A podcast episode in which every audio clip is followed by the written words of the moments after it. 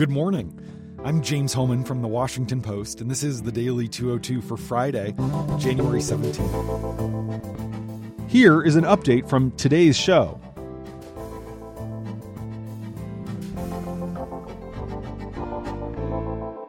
They are key locations in the drama that led to President Trump's impeachment.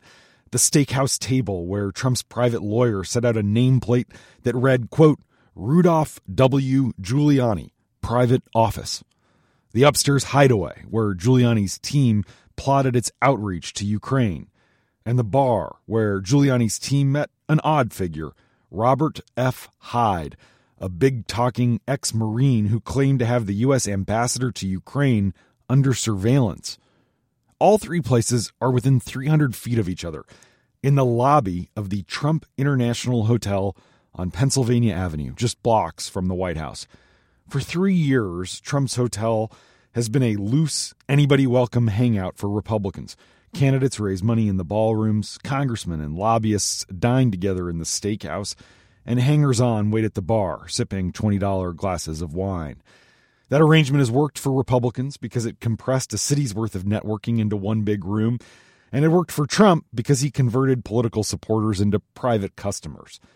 But the hotel's atmosphere of blurred lines, mixing the public interest with Trump's private interests, and mixing the GOP's leaders with its wannabe fringes, helped give rise to the scandal that has led to Trump becoming only the third president in American history facing a Senate impeachment trial.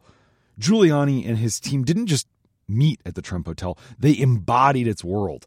Lev Parnas, a central figure in Giuliani's efforts as the president's private lawyer to coerce Ukraine to announce an investigation of Joe Biden, says he came to D.C. all the time for the past two years, but he says he never visited any of the monuments. All he saw was the lobby of Trump's hotel. Trump opened the hotel shortly before he won the presidency. When he took office, he had to change its business model sharply because Democrats wouldn't be caught dead there. So, Trump shifted to focus on the part of his business that was thriving the lobby, with its bar and its BLT Prime Steakhouse, the place where pro Trump Republicans could see and be seen. Instead of being a hotel with a lobby, the Trump property became a lobby with a hotel.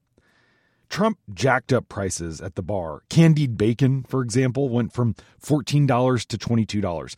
The most expensive cocktail on the menu had been $21 on election day in 2016. Now there's one for 100 bucks with caviar in it.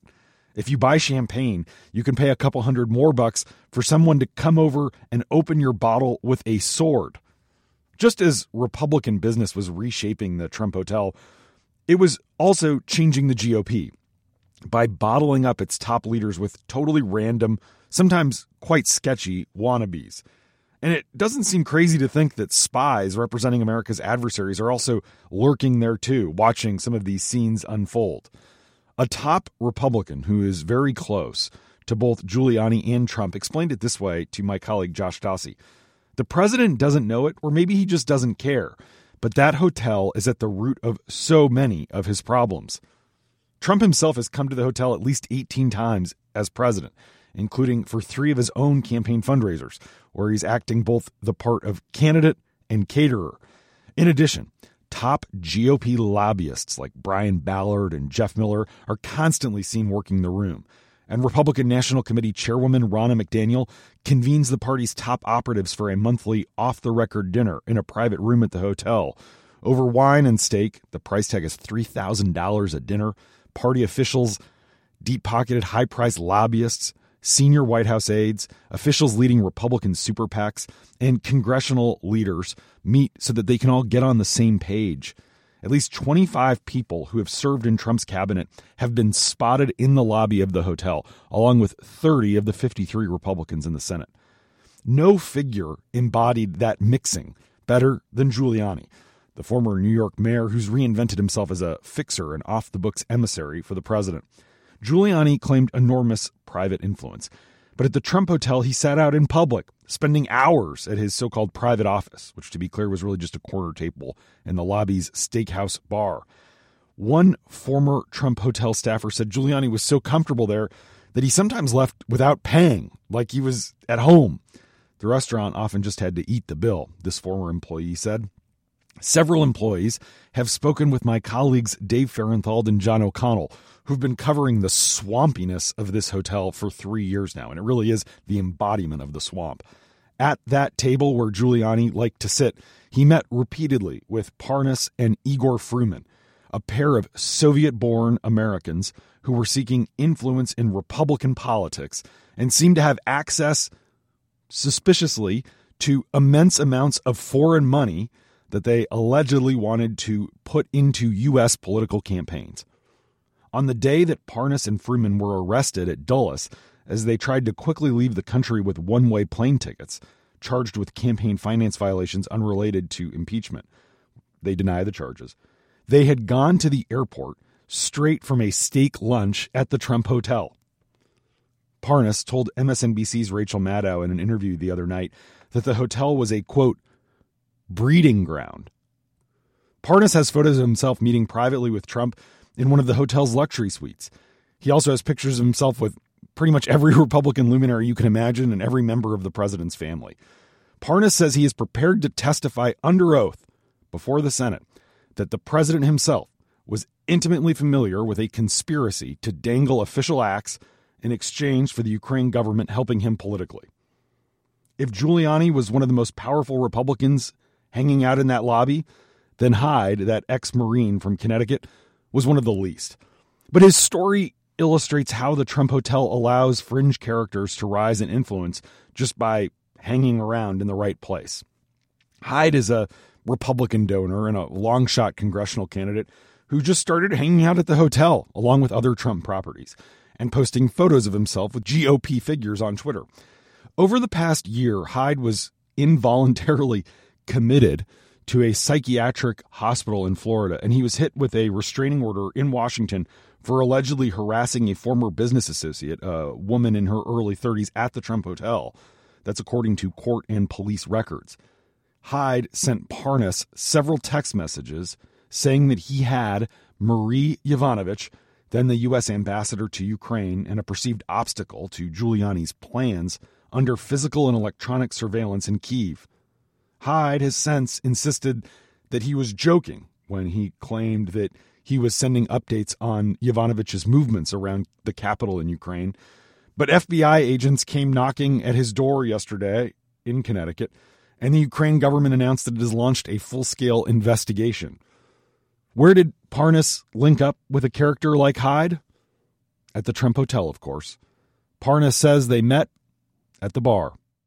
Another development in impeachment the Senate trial officially began yesterday afternoon with a fight over that new evidence that's been turned over by Parnas, including all of his hard drives and phones, linking Trump more directly to the Ukraine scheme.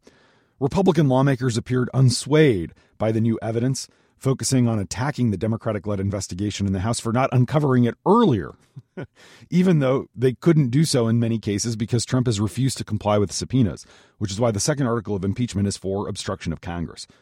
The chorus of Republicans unwilling to consider additional evidence serves as an indication that Democrats are going to face an uphill climb in their attempts to further build a case for abuse of power. Democrats accuse their Republican colleagues of turning a blind eye to incriminating evidence and staging a cover up. Republicans sought to challenge Parnas's credibility by noting that he's been indicted on campaign finance charges. Chief Justice John Roberts swore in all the senators. All 100 of them said, I do, when asked to pledge before God that they will do impartial justice. But Democrats and Republicans then immediately went to clashing over what it means to be impartial and what constitutes a fair trial. The key point of division is whether to hear from witnesses. Kevin Cramer, a Republican senator from North Dakota, was among a group of senators pushing the idea of reciprocity, whereby the Republican and Democratic sides would get to call witnesses one for one. Susan Collins, the moderate Republican from Maine, deeply vulnerable this November, said it's likely that she'll vote to hear from additional witnesses after the initial arguments, but some senators sought to dodge the questions of witnesses altogether, aiming to avoid reporters and underscoring the tense atmosphere around this whole case. In an op ed for today's Wall Street Journal, Vice President Pence writes a celebration of Senator Edmund Ross, the Republican of Kentucky, for voting against the removal of Andrew Johnson as president back in 1868. Pence notes that that vote prompted his party to turn against him. Ross was one of the characters in John F. Kennedy's book, Profiles in Courage. The vote was decisive. Johnson stayed in power by one vote. Pence urged Democrats to be modern day Rosses.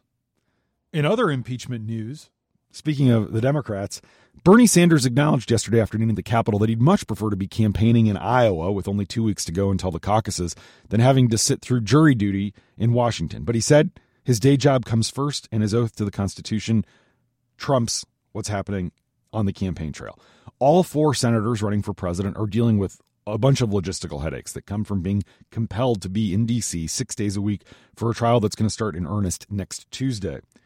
Surrogates for Sanders, Elizabeth Warren, Amy Klobuchar, and Michael Bennet will lead events on their behalf while they're in D.C. Insiders agree that Klobuchar is the most likely to suffer because of the impeachment trial, since she has a much smaller organization than Sanders or Warren. And right now, she's polling under the critical 15% threshold that's required to win any delegates from Iowa. And that state, of course, is right next door to Minnesota, my home state. So her campaign will functionally be over if she can't perform in Iowa. Joe Biden and Pete Buttigieg are both looking for ways to capitalize on the absence of their rivals in Iowa. Buttigieg's campaign has argued that staying out of the polarized impeachment conversation will bolster his pitch as the candidate who can mollify partisan tensions and disrupt the traditional Washington ways of doing business. He held five events in Iowa on Thursday, and he's planned another five town halls for next Tuesday and Wednesday when the senators will be back for the impeachment trial. Biden will also hold events in the state during those same days. After playing defense in the early days of this impeachment saga, Biden's campaign has decided to pivot to embrace its complicated presence, arguing that the president's alleged efforts to find disparaging information on him and his son in Ukraine is a reflection of the candidate's strength. The Biden campaign is even running an ad that basically makes this point that says Trump is terrified of Biden, and that's what prompted this whole scandal. No one is sure how long this trial is going to go. Mitch McConnell says he's using the Bill Clinton impeachment from 1998 as a blueprint, forcing the senators to work every day but Sunday. The trial set aside three days back again in the Clinton impeachment, which went into 1999. It set aside three days for House prosecutors to present their case, and then three days for a White House defense and then three days for senators to ask questions and get answers before debate and a vote on a motion to dismiss, which then took two days. It's a lot. But if the current Senate follows that same format that I just outlined and then votes promptly to end the proceedings, which Trump is pushing Republicans to do, the presidential candidates would be forced to stay in Washington through Saturday, February 1st, two days before the Iowa caucuses. But remember, the Democrats, including all the presidential contenders, continue to argue that the Senate needs to hear from new witnesses. And that's a precedent that was followed in 1999. In fact, every impeachment trial the Senate has ever had has had witnesses. the vote to hear witness testimony in 1999 led to a five day break to take depositions, another day to prepare and then present evidence, and then seven more days of trial on the Senate floor.